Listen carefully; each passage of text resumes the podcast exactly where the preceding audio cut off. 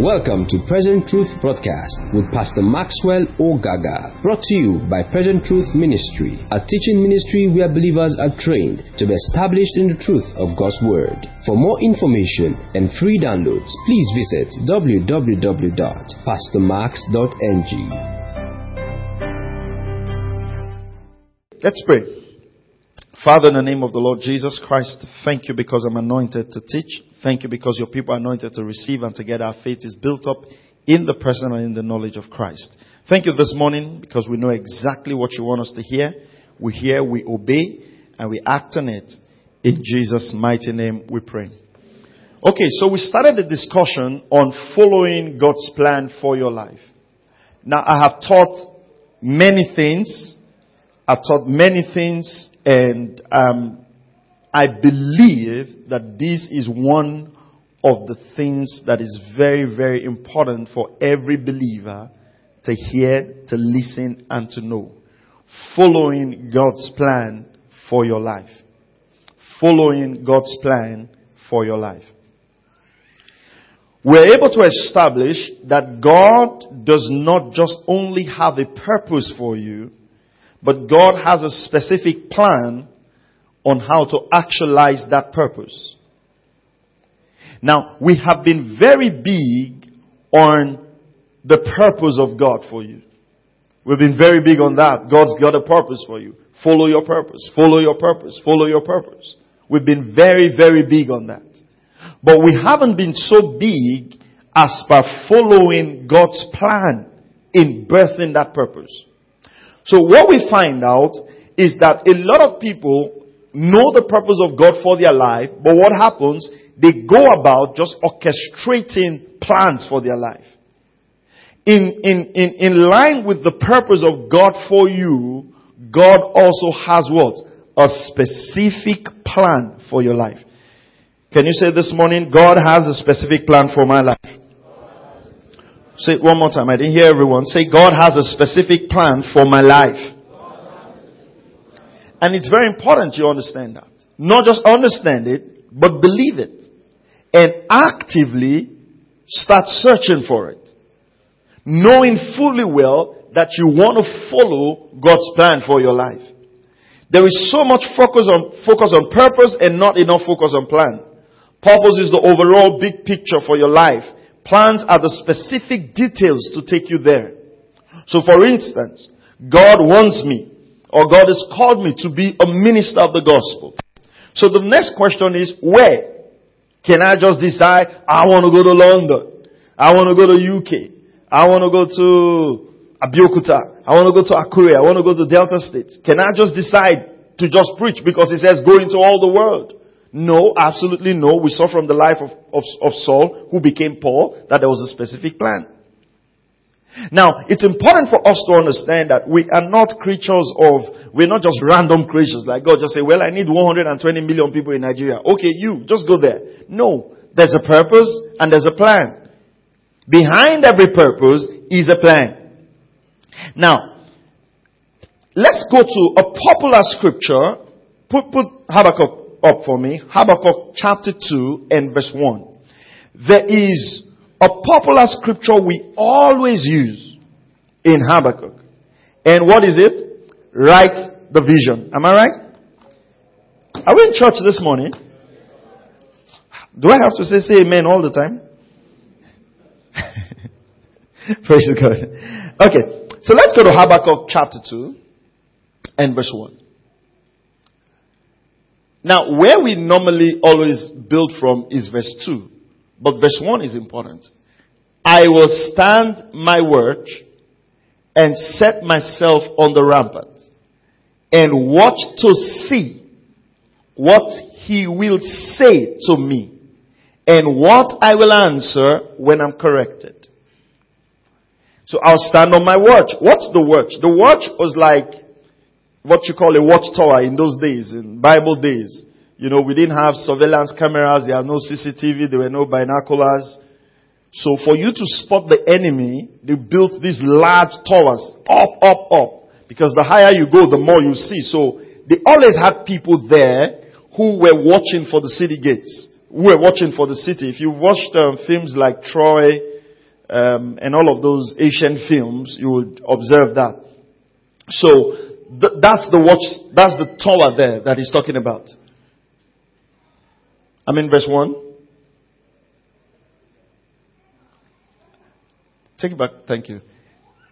And that's the watch there. When he says, I will stand my watch. So what happens now when he uses the word my watch, what happens is that because one person couldn't just stay up there all day long, they had people who had different watches. Like, like, okay, you're going to be on the tower from 9 to 2, you're going to be at the tower from 3 to whatever. So this is very important why I'm giving this analogy because the security and the safety of the whole nation depended on the man who was on the tower. Right? So if the man on the tower was so tired and slept off and the enemy were coming from afar and he didn't see, then the whole city is destroyed. So the people that are going to be on the tower are people who are going to be diligent. They're not just going to be careless about it because the tower position is not a position of carelessness. And it's the same thing with your own life. If you want to follow God's plan for your life, you're not going to inquire of the Lord carelessly. Because the whole safety, the whole provision of the of the, of the, of the nation at that time dependent on the man who was on the tower. Now he says, now let's go to verse 2 now. So he says, I'm going to stand and I'll watch what he will say to me. Verse 2 now says, Then the Lord answered me and said, Write the vision. Now, you know, most times when we teach people about God setting and all of that, the first thing we're quick to say is, come on, hey, write the vision. Write the vision. You see, but in this point, you cannot write a vision of what the Lord has not said to you. It is not you deciding to write a vision. It is the Lord saying, the Lord answered me and said, write the vision.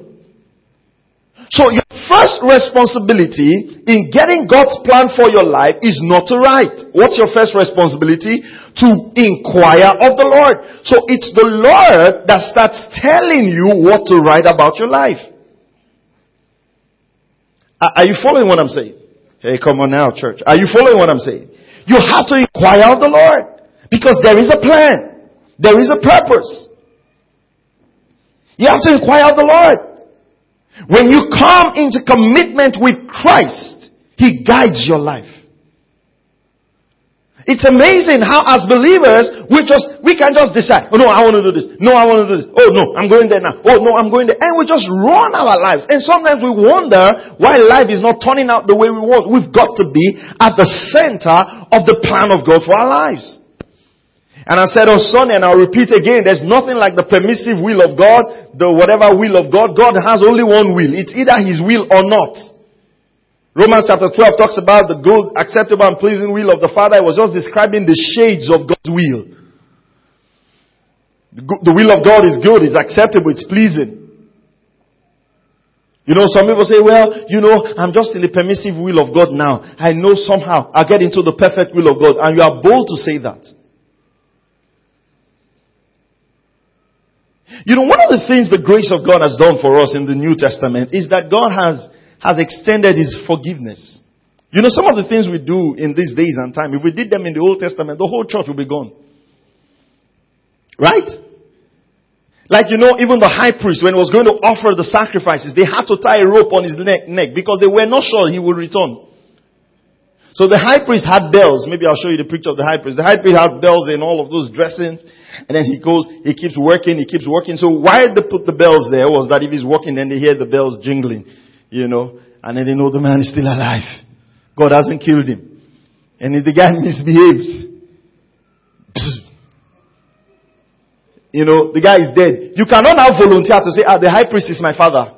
Let me go and carry him. You follow him too. So they now put rope on his waist. And they use rope to drag him out. If your wife was unclean, you touched your wife, you became unclean. I mean, it's amazing. You know, people think that it was only 10 commandments God gave. No, it was only 10 commandments that were written on a tablet of stone. Technically, the Jews had about 656 commandments. And if you break one, you've broken all. That's why we have to be grateful for the cross. Most of us would not have made it. Because immediately we got up, we would have started breaking the commandments. By the end of the day, you would have even broken the ones that were not written. God say you are overbroken. But thank God for the mercy of God. But we don't take that mercy and become callous. That's the problem.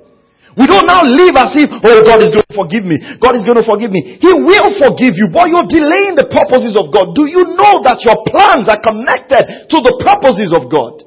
If Joseph didn't live right, what did we say this morning? He says you meant it for, for evil, but God turned it around for good. How did God turn it around for good? Because he was following God's plan for his life. Imagine if I didn't answer the call to ministry.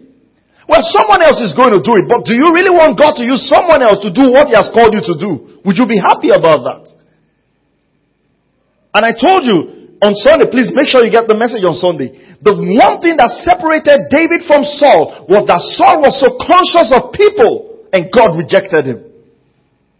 If a Samuel was crying over him and God says, don't cry over him again, I have found myself a king. And who did God use to replace Saul? A village boy in the bush taking care of sheep. It's incredible sometimes if God needs to replace us, the people God will pick to do our job. We're not indispensable to the plans and purpose of God for our lives, but the truth of the matter is we'd rather be in the will of God.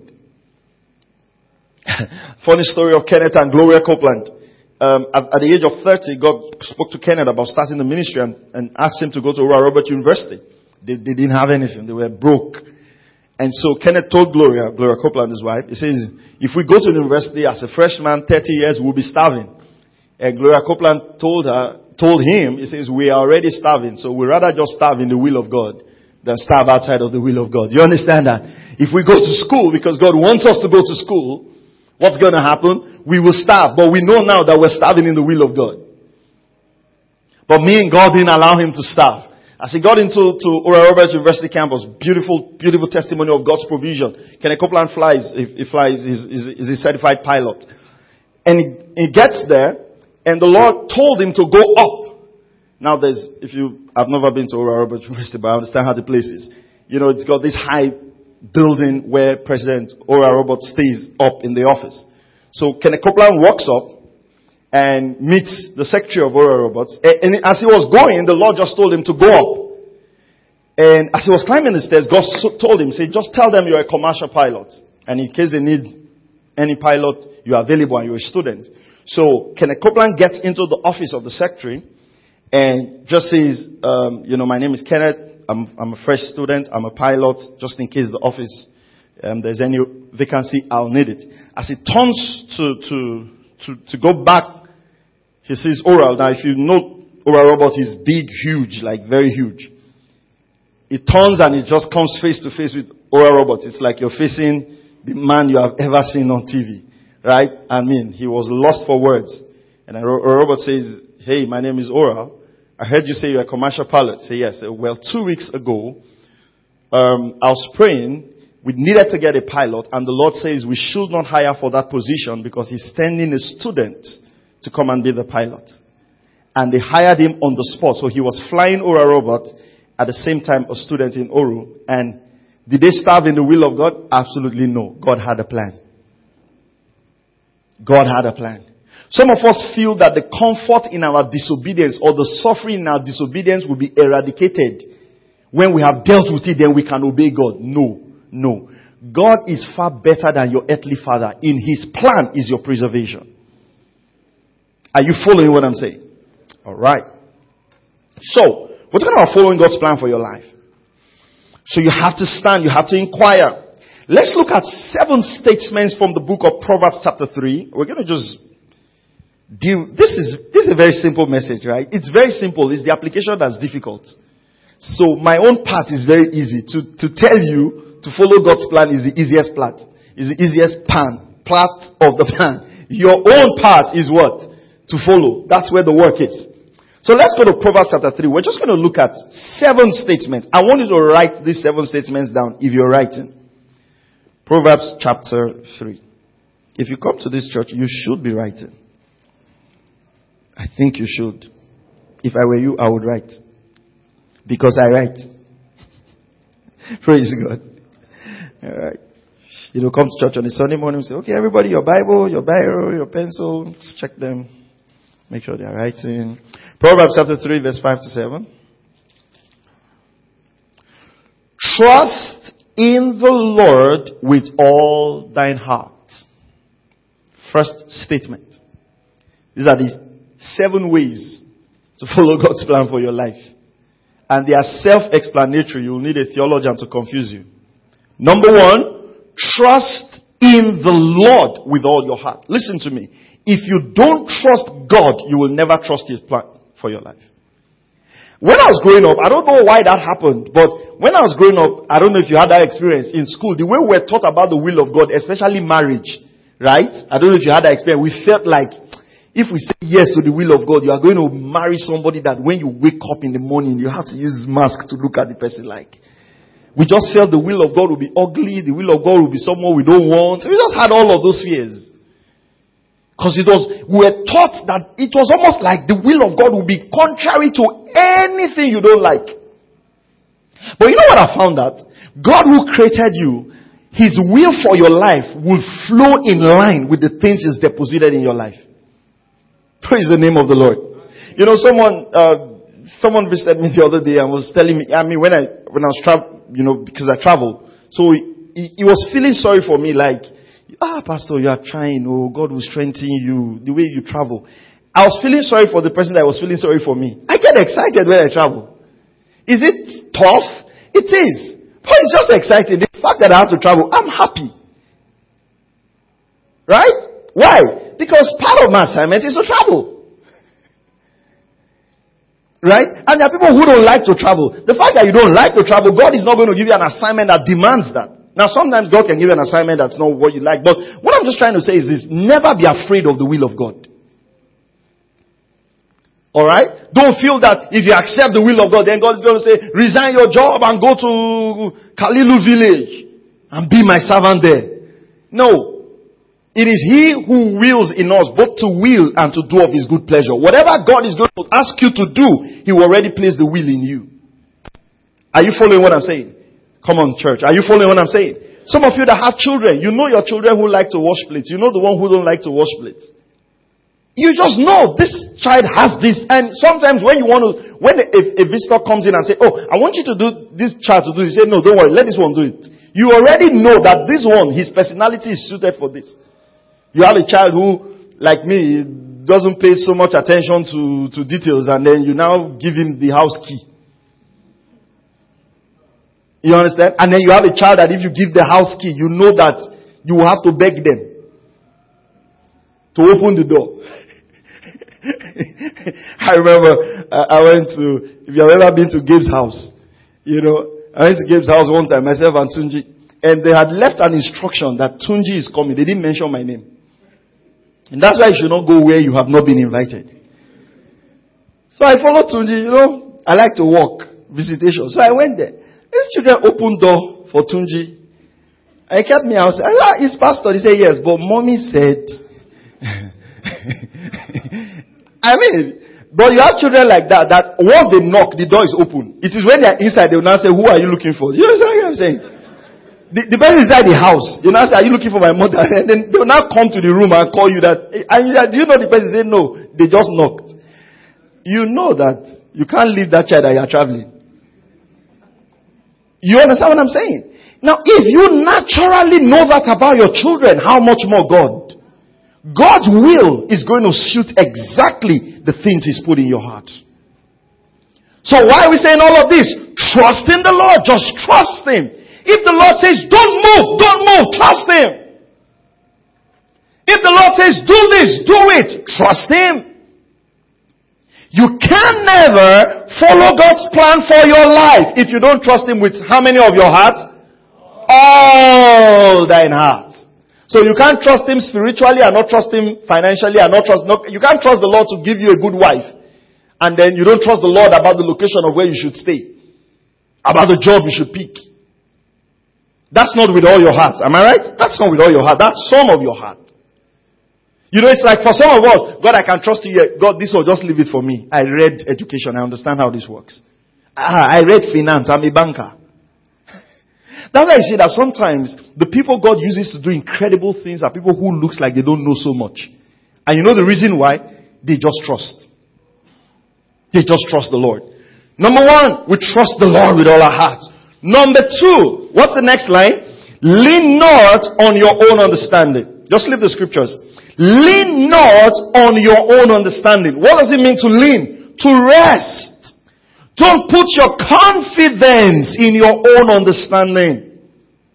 You can't trust in the Lord and put your confidence in your own understanding. The both of them cannot work.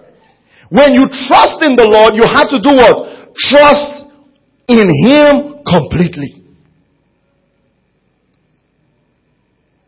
You don't lean on your understanding. You can't rest in it because you don't know so much. Do you know what's going to happen in the next 10 years? Do you know what's going to happen in the next 5 years? You don't know. You don't even know what's going to happen tomorrow. So, how do we follow God's plan for our life? We trust in the Lord with all our heart. We lean not in our own understanding. Number three. Number three. All you have to do is to underline the whole verse. Those are the seven points. Number three.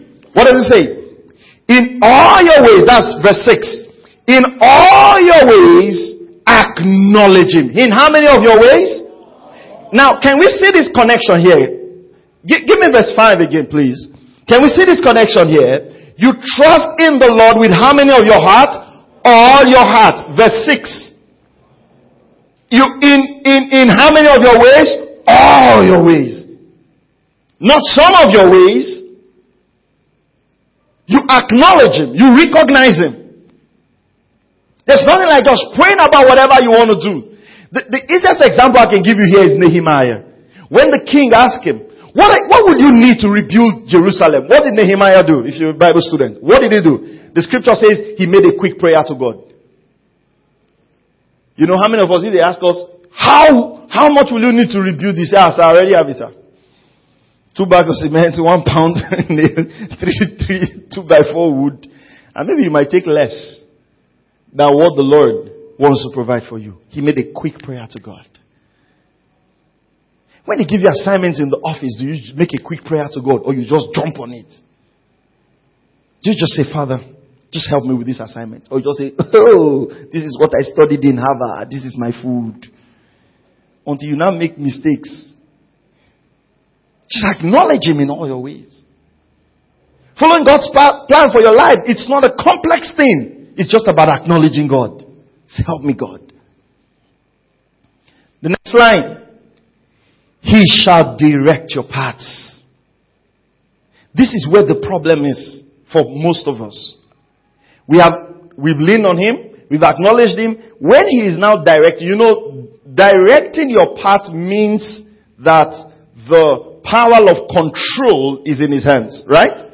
Right? So if I'm going this way and someone is directing me, right? I can, in my mind, I might want to turn right, but if the, if the person directing me say go left, what do I do?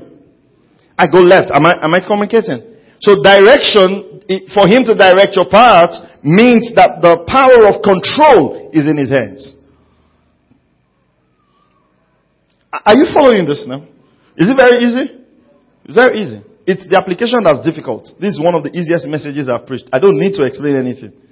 Just to say he shall direct your path. You understand what he shall direct your path means? It means he will give you direction.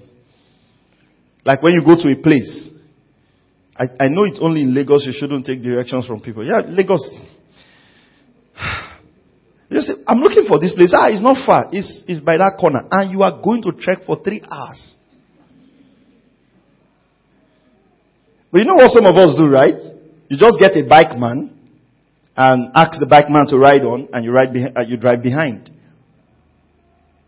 If the bike man is going and you are leaning on your understanding, you know people who assume they know places are the people who get lost the most. After driving around for three hours, you ask why at this same building we have been seeing, we have seen it six times.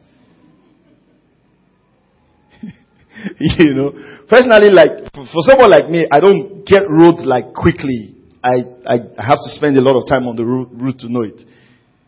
So when I get to some places, I just ask for help immediately. I don't assume. Because you can just assume that, ah, it's close to this building, and you discover that you are at the other end of town. in life we cannot assume. We have to lean on God. We have to trust God to direct our paths. What's verse, the next verse? It says what? Be not wise in your own eyes. Do not be wise in your own eyes. You see, saints of God, I want to, I want to plead with you this morning. This is a very simple message. Take this verse and go meditate on it. If you can do every single thing in this verse, I assure you, you will never miss out of God's will on your life. Don't be wise in your own eyes. Don't be wise in your own eyes. Most people miss out of God's plan for their life because they are wise in their own eyes. Oh, oh, I think if I go here, it will be better for me. I think if I do this, I think if, don't, don't think, just ask the Lord. Make God part of your plans. Allow Him to lead you. God has more in store for every one of us than we can ever imagine. Don't be wise in thy own eyes. The world tends to give us wisdom. The world tends to give us wisdom. There's a lot of wisdom. Everybody's giving counsel. Everybody's giving counsel. Everybody's giving counsel. You know, sometimes I get amazed. You know, a lot of reasons can happen, but I'm just, um, sometimes I get amazed when I see like, you know, you hear that, oh, this bank has collapsed, right? You just hear that maybe a bank has collapsed. Like I said, a lot of reasons might be responsible. But just wonder that, but everybody in that bank, that's what they studied now. Why is it collapsing? Or you hear a professor of economics that's in debt. Ah, but that's what you read. Do you understand that? We cannot be wise in our own eyes. We have to trust on the Lord with all our hearts. The next one, fear the Lord. That's honor Him. Give God reverence. Give God reverence. And the last one, depart from evil. You cannot be walking in evil and expect to follow God's plan for your life. God will not reveal his plan for you in sin. He might show you, this is what I want out of your life, but you can only walk in the specific plan of God for your life as you walk in righteousness. Cannot live the way you want and expect God to start directing your path. No, no. You can't eat your cake and have it.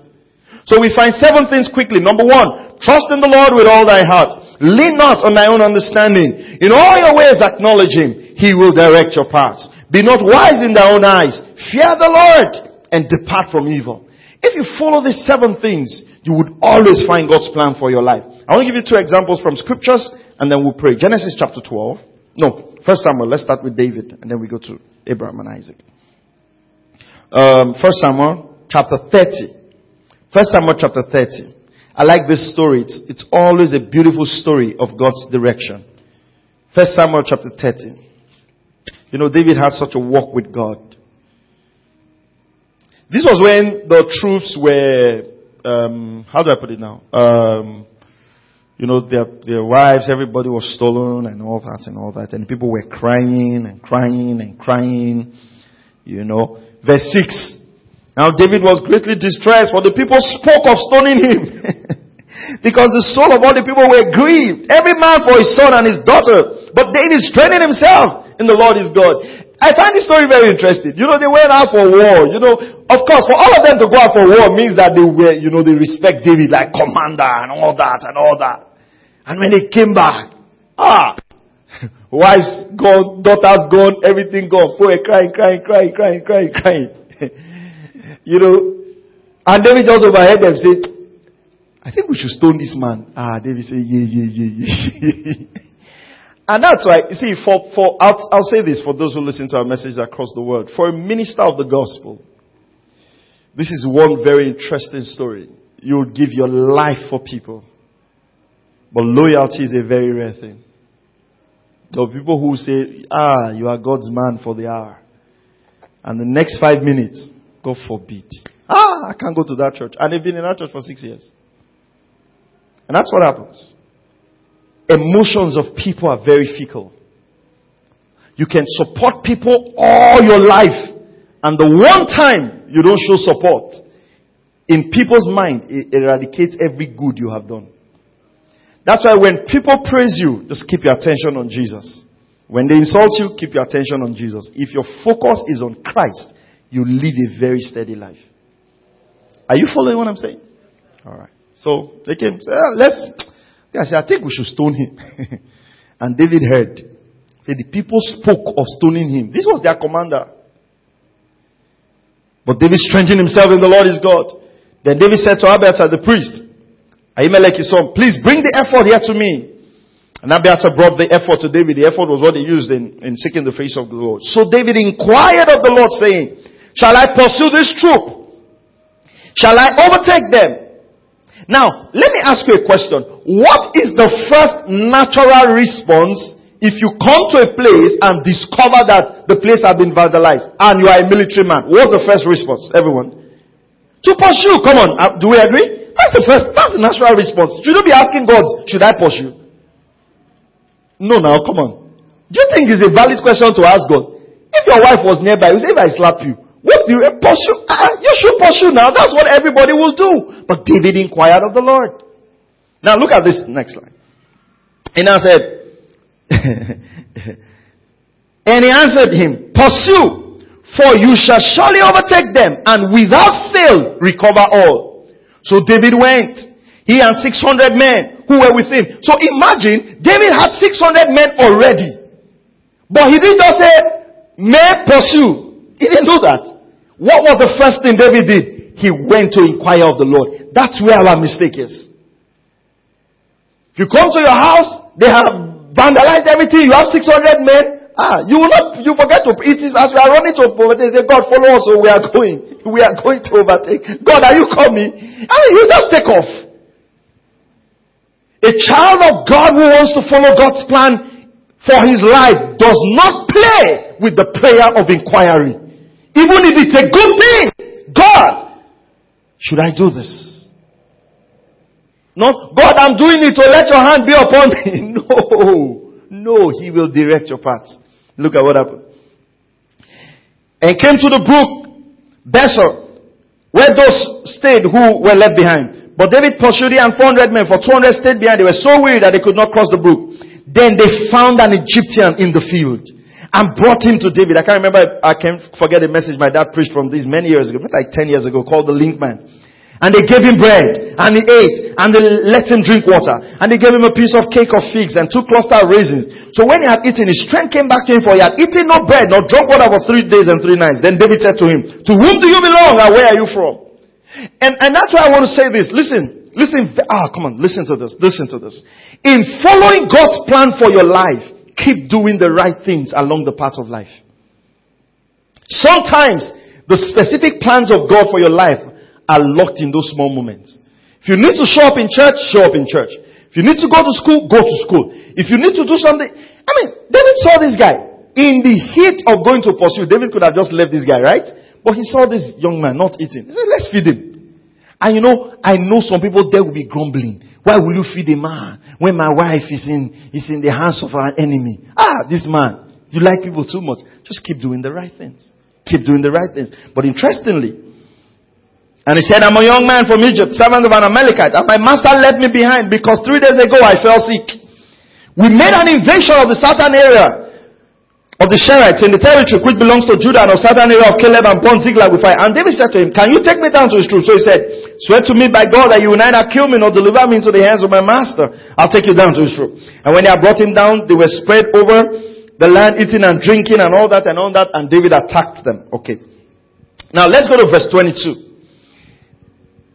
Then all the wicked and worthless men of those who went with David answered and said, Because they did not go with us, we will not give them any of the spoil except for every man and his, um, what's that? Every man's wife and children, and they may depart and they will go in peace. Now, what happened here was that they didn't want David, they didn't want David again to share the loot of what they got. That's the men. But then you find out a second instance that happened in the life of David. When the Philistines also came against him, what did David do? David again prayed the prayer of inquiry. And God now said to him, when you hear the sound of the mulberry trees, that's when you should overtake.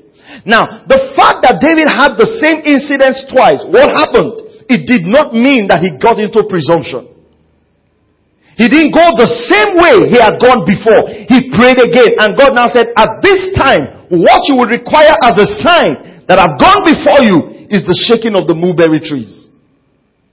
Even though you have prayed about something once, if that incident come up again and you need to make a decision, pray about it.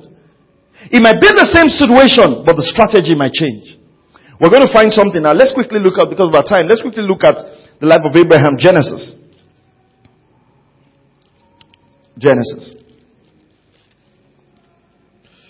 Praise the name of the Lord. Let's go to Genesis chapter 12. So in the first instance, God just told David, pursue. The second instance told him, hey, hold on, wait for the mulberry trees. Wait for that movement. God also gave him strategy. So Genesis chapter 12 verse 10, uh, verse 10 to 12, we look at the life of Abraham. Genesis chapter 12, verse 9. So Abraham journeyed, going on still toward the south. Now there was a famine in the land, so there was famine in the land, and Abraham went down to Egypt to dwell there, for the famine was severe in the land. You know, and it came to pass when he was close to entering Egypt that he said to Sarah his wife, Indeed, I know you are a woman of beautiful countenance, and all the story told him to say, your sister and all that and all that. Very fearful man.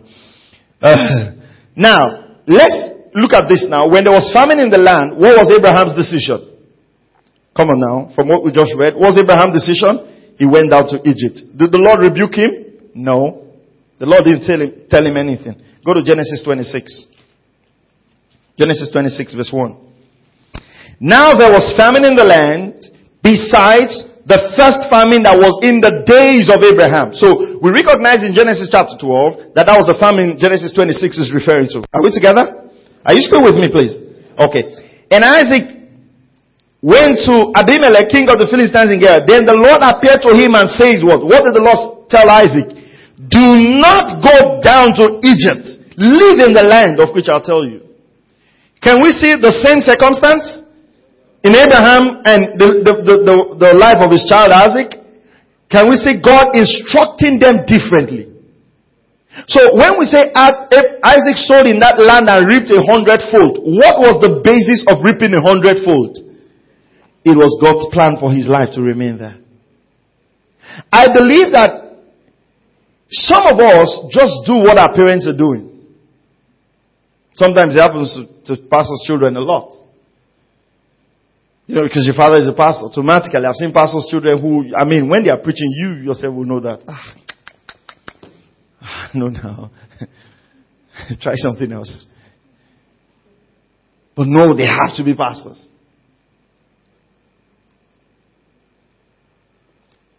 Some of us make our children with the one directing their paths.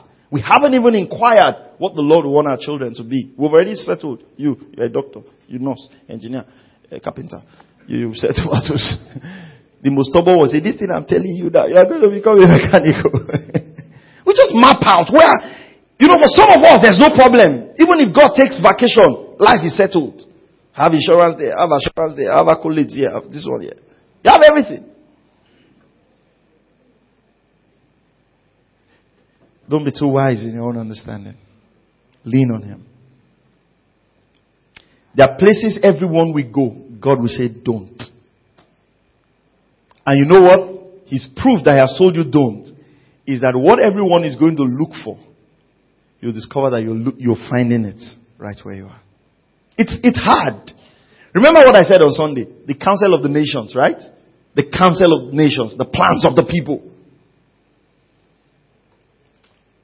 One of the most difficult things as a pastor is staying to your call because you have a lot of advice. You have a lot. It's a man of God, man of God. For the ministry to go forward as if he's standing still. This is what and what you should do. You have to be strategic. And then you walk out of God's plan for your life totally. You can have outward success, but you're not in the plans of God for your life. You can be very happy, but you're not in the plan of God for your life. You know the funny thing about this message? It is only you that knows if you're doing what God has asked you to do. Nobody.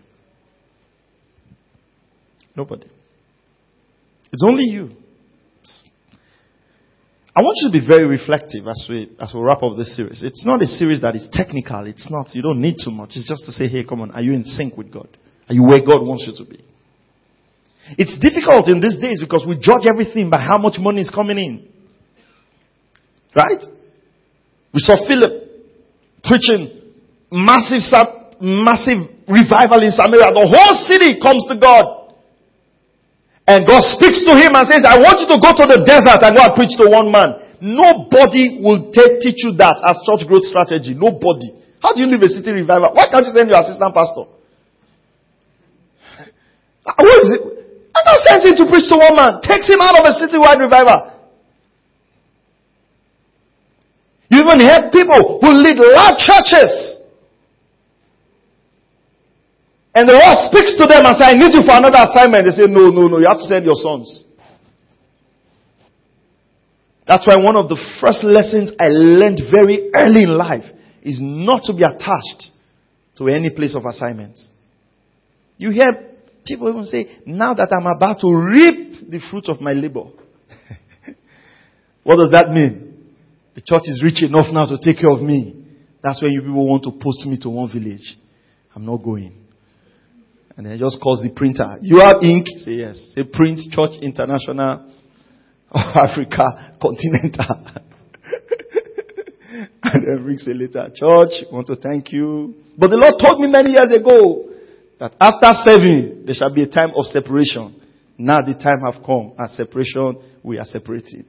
I'm not saying you should come with me, but if the Lord is also putting in your heart that you'll be separated, shall we separate together unto the separation of the Lord?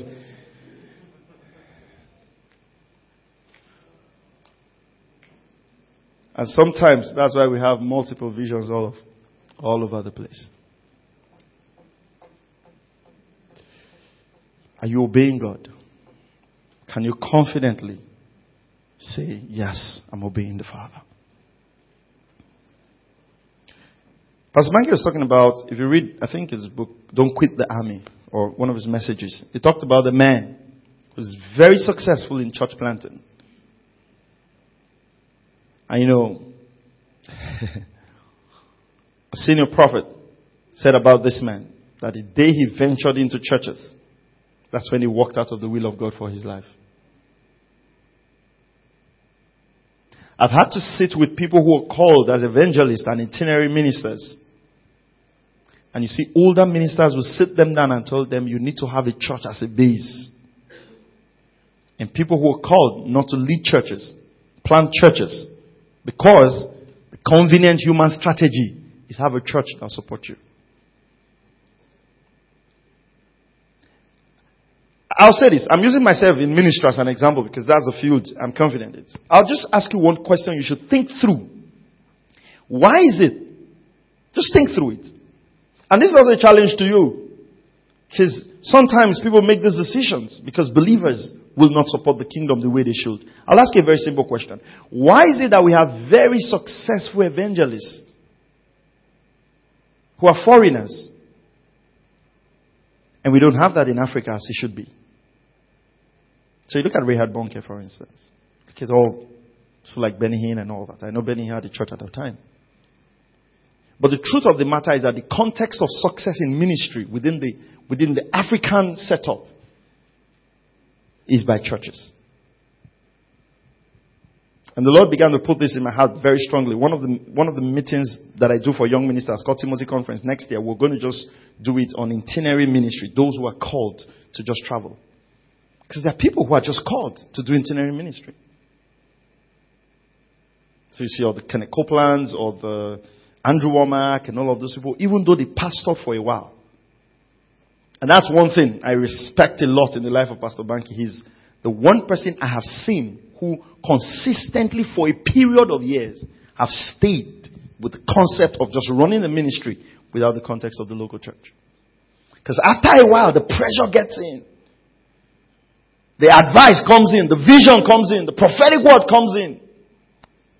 Before you know, you walk out of God's plan for your life. The difficult thing about this message is having to obey God. Having to do what God has called you to do. Let's take for instance, Lord has called you to be a giver to the kingdom. And you're giving in, in, I mean, you're giving crazy amounts to the kingdom. You're going to have friends who say, listen, you can't keep doing this. You have to secure the future. She's going to have all this advice coming. I want to challenge you this morning. Get the first part of this message. Get the second part. Don't assume you've heard everything I said. Spend some time listening to it again and again. And the Lord is going to point out areas where you need to make adjustments. The safest place to be in this life is to be in God's will for your life. If God's will for your life is in Pakistan, you can live to become 250 years right in the midst of bombshells. Are you following what I'm saying? There is no safe place on this earth. Hear me clearly. There is no safe place on this earth, including America, Canada, UK. There is no place on this earth that is as safe as the will of God. If you are in the will of God, He has wheels that can carry you. If you can't get boat booking, God wants you in Port Harcourt. He'll get a wheel for you. That's just to show us that the whole earth is in God's hands. And you know the funny thing about life? You can't even run away from the presence of God. At the end of the day, you still find yourself back here. Are you following what I'm saying?